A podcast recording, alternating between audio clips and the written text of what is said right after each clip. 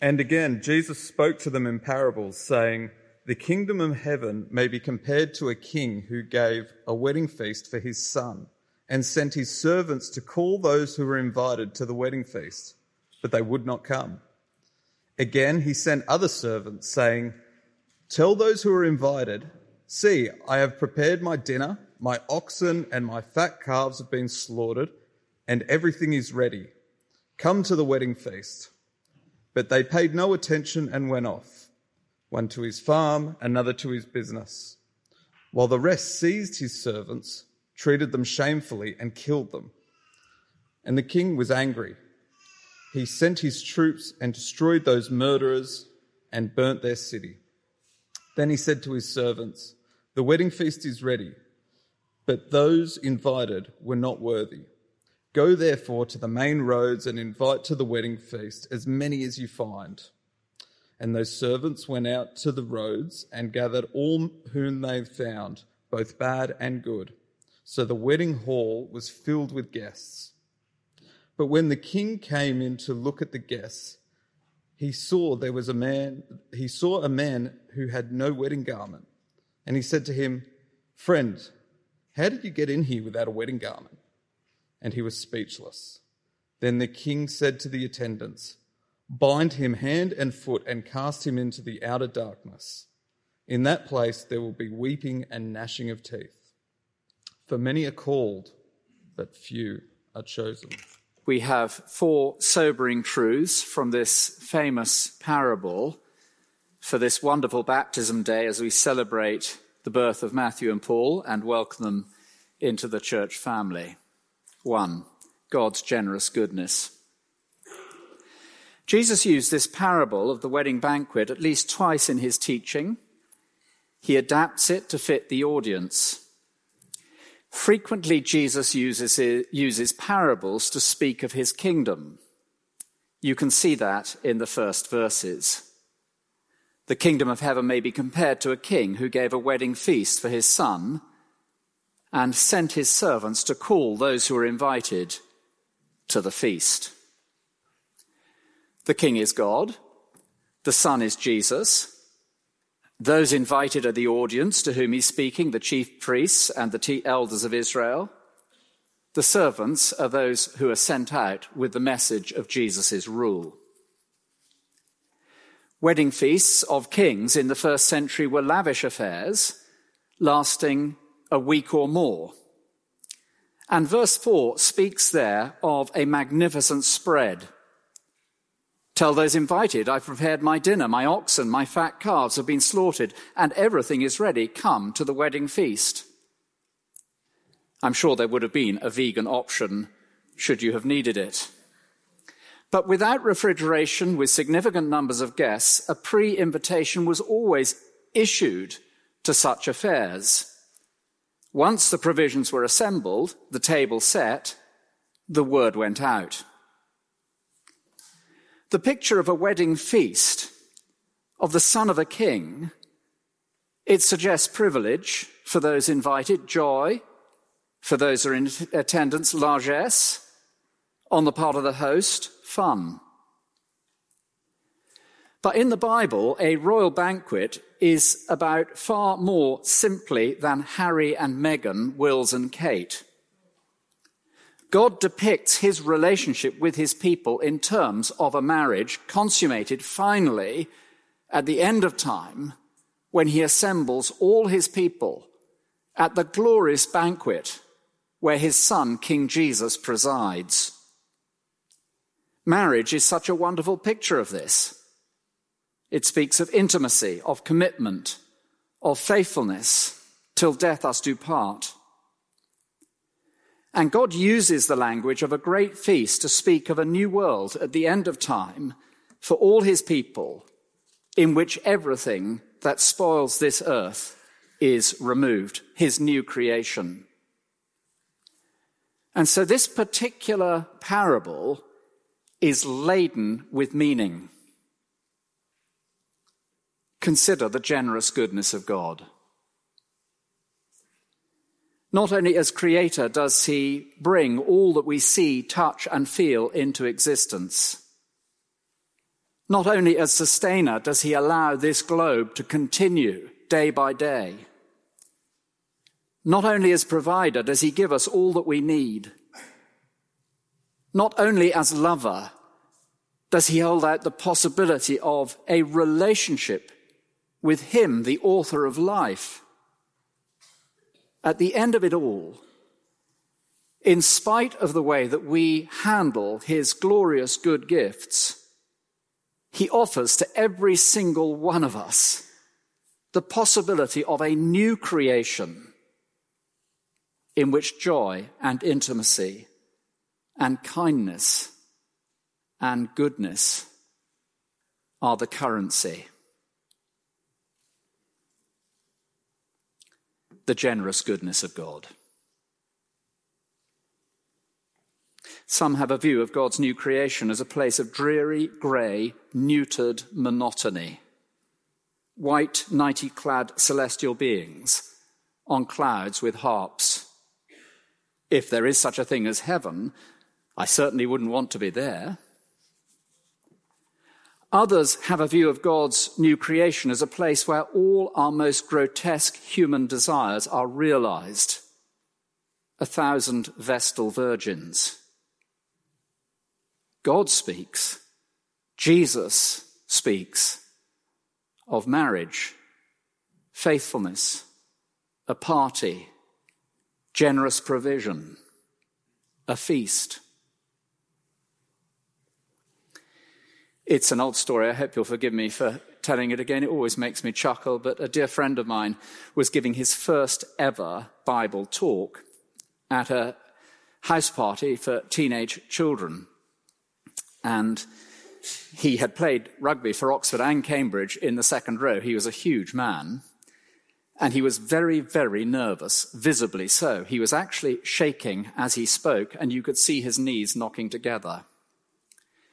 It was a children's talk for teenagers. It was magnificent. 3 very simple, clear points.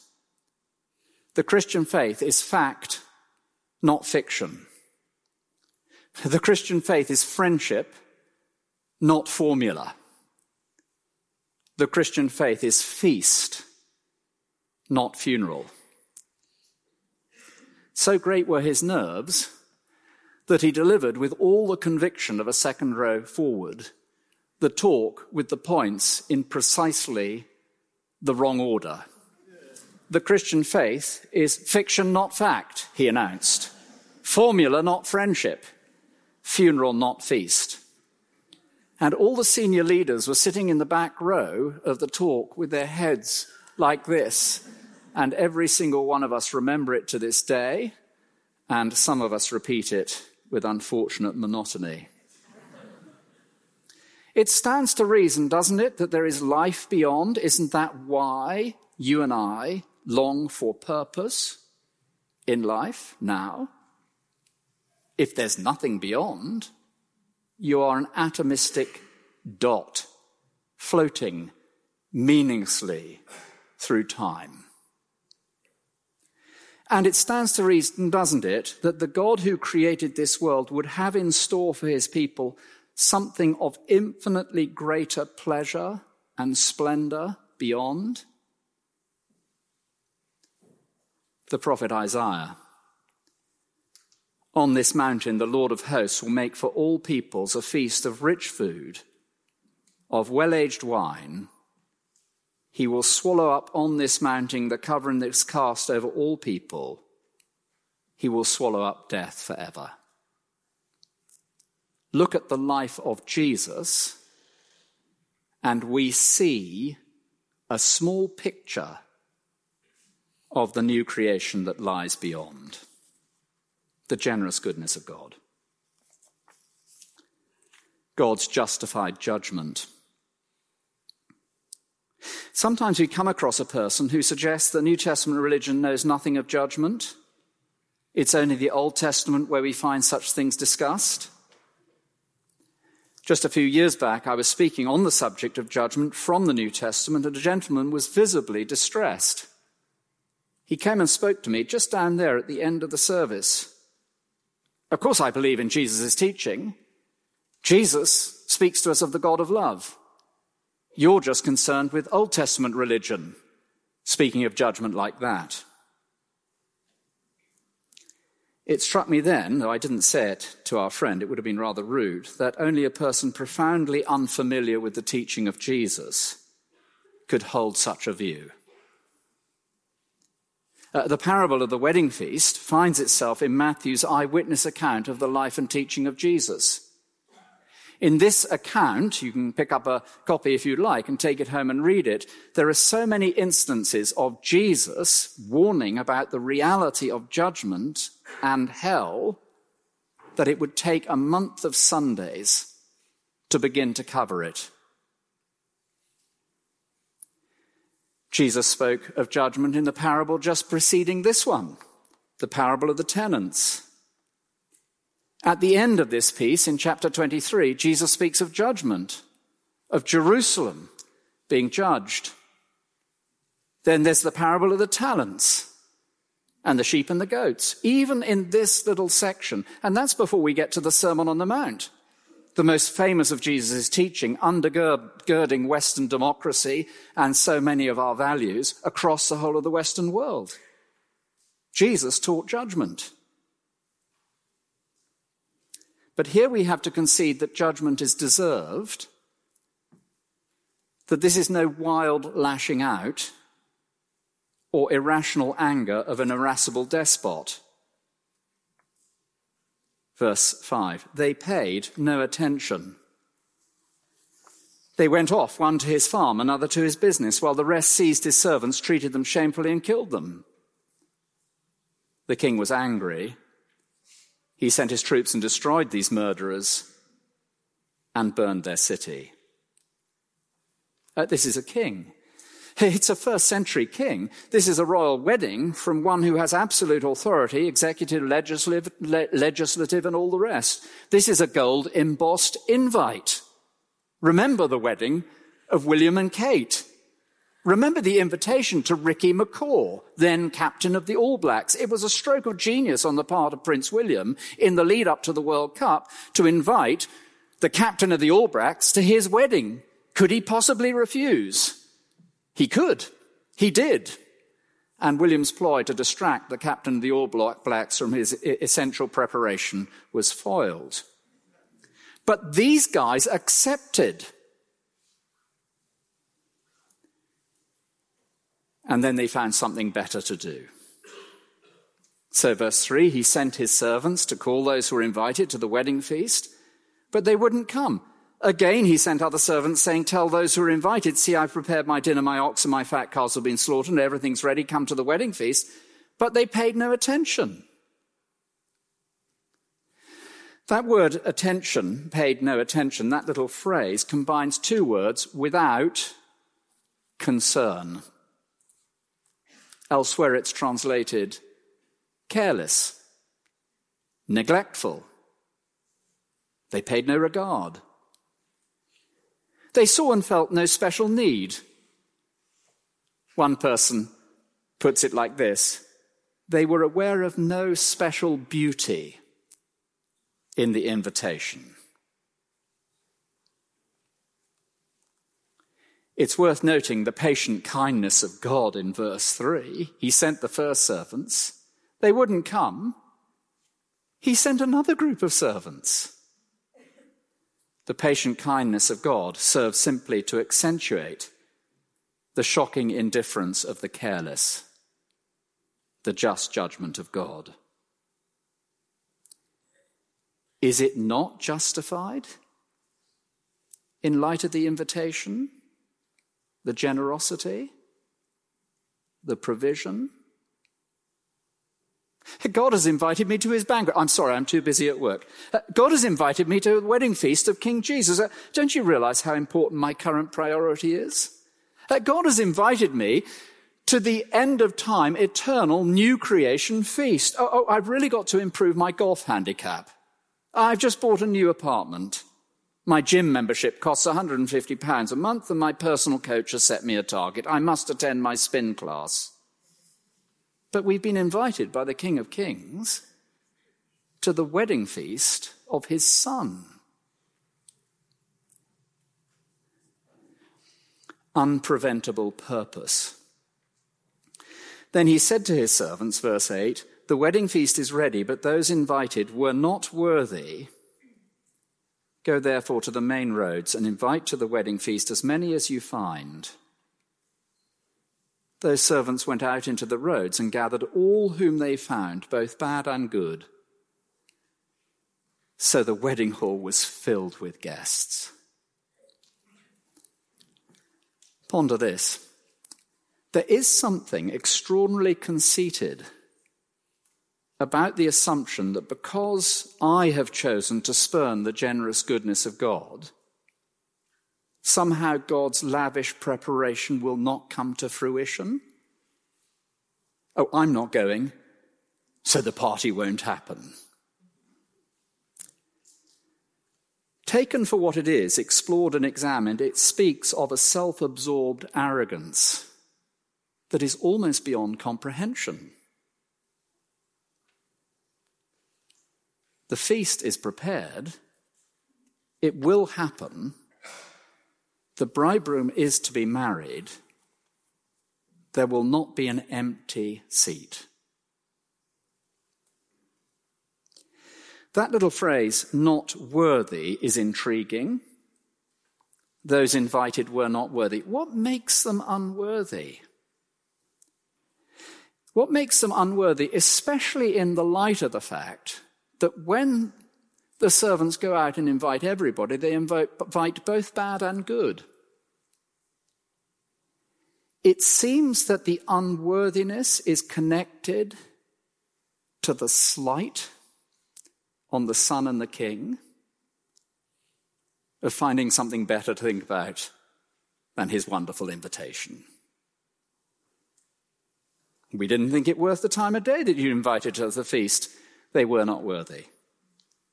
We felt it more important to complete that deal or advance our career rather than go to the feast. They were not worthy. We were more concerned with what our peers might think rather than attending the feast. They were not worthy.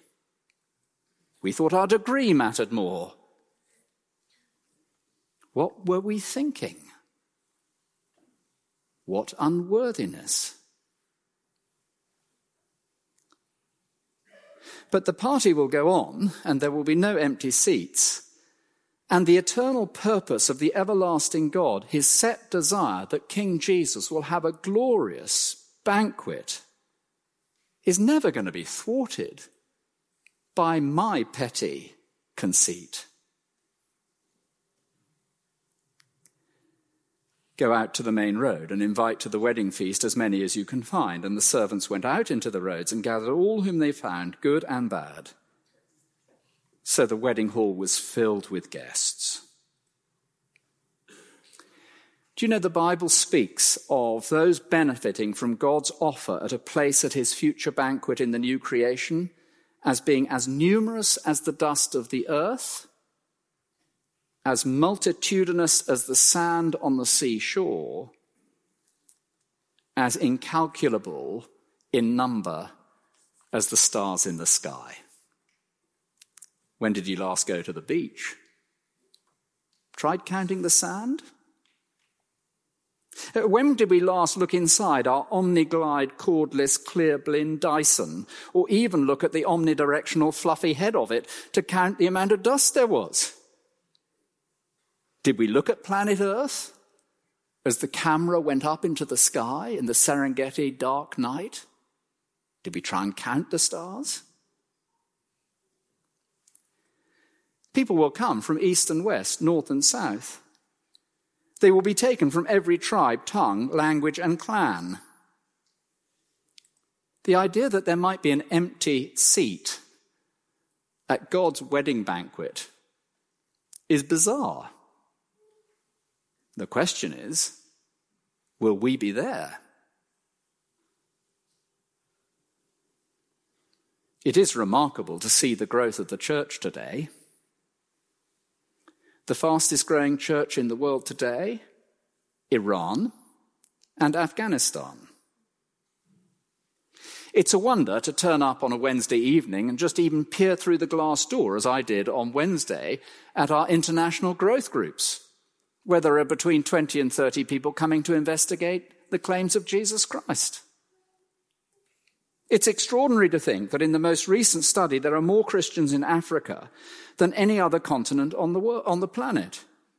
685 million by 2021, expected to be 760 million by 2025. We're not going to stop the banquet. We could miss out. Presumption. When the king came in, verse 11, to look at the guests, he saw there a man who had no wedding garment. "Friend, how did you get in here without a wedding garment?" The man was speechless. The king said to the attendants, "Bind him hand and foot. Cast him into outer darkness, where there will be weeping and gnashing of teeth. For many are called, but few are chosen." We need to handle this last observation with care. I know there are some among us, Sunday morning by Sunday morning, who by temperament worry deeply about our own salvation. Have I done enough? Have I responded adequately? Am I in? Frequently, such concerns, from my observation, have to do more with our personal psychological disposition than with reality based in fact. The generosity of God is that he longs for all to be there. He doesn't desire the death of a sinner. He saves us not because of works done by us. It is not on account of works, lest any person should boast. If we are worried that we've not done enough, not responded adequately, my observation is that almost certainly we have responded rightly to the invitation. The fact that we are concerned shows a lack of presumption. But in the first century, it was unimaginable not to be properly dressed for a social engagement of this sort. That social custom, I note, has slightly passed us by at 21st century weddings, but we needn't worry about that. It showed complete disregard for the host, treating him with close to the same disdain as those who are so interested in their own career and their own business that they refuse to pay attention to the invitation. And so it is presumption. Oh, I'm sure I'll be in. I'm not going to bother. And if necessary, I'll bluff my way at the door. The gospel of King Jesus is that Jesus is king, that we are to repent, turn round, and follow him. It assumes preparation in response to the invitation.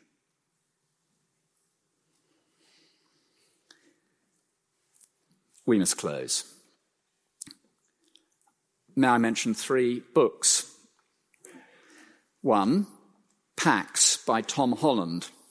He explores the barbaric bestiality of the Roman Empire, literally bestiality in some instances.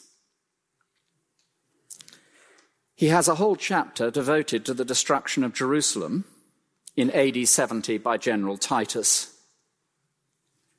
Titus's razing to the ground of Jerusalem in AD 70 makes anything going on in the world today appear like a Sunday school picnic. By the time Jesus' prophecy concerning first century Jerusalem was realized in 70 AD, the invitation had been extended and responded to in India, Europe, North Africa, Turkey, Rome.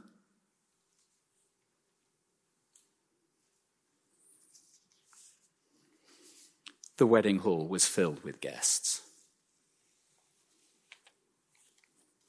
The second book, David Rietveld, Being Christian After Christendom, is a fascinating study of what it means to be a Christian in the West today in a post-Christendom world. But in the early chapters, he explores some of the privileges that are ours, or should I say were ours, living in a culture shaped by the teaching of Jesus. The understanding of ultimate accountability, a shared assumption of knowing right from wrong, meekness and humility as a virtue. And as you read it, you cannot but consider the goodness of God to us in the Western world, how kind he's been, the opportunities every single one of us in this building have had to respond to the generous invitation of God, our own culpability, should we reject?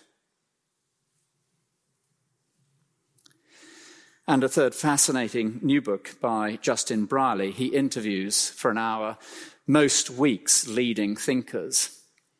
And he's entitled his book, The Surprising Rebirth of Belief in God. I think it's a slightly strange title. I don't think God would be particularly surprised that people are believing in him.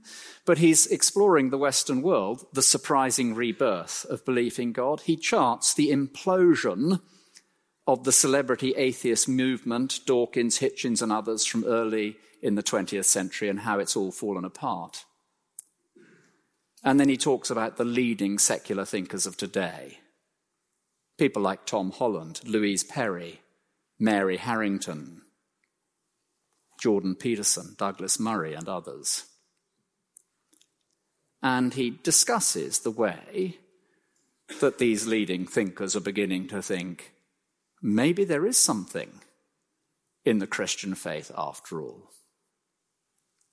God is extraordinarily patient, isn't he? He may even be opening the door to us in the West to reconsider the folly of rejecting his invitation. His generous goodness, his just judgment, his unpreventable purpose, presumption. I'm going to lead us in prayer. So the wedding hall was filled with guests. Our Father in heaven, we pray that you would enable by your Holy Spirit each and every one of us to respond rightly to your generous invitation. In Jesus' name, amen.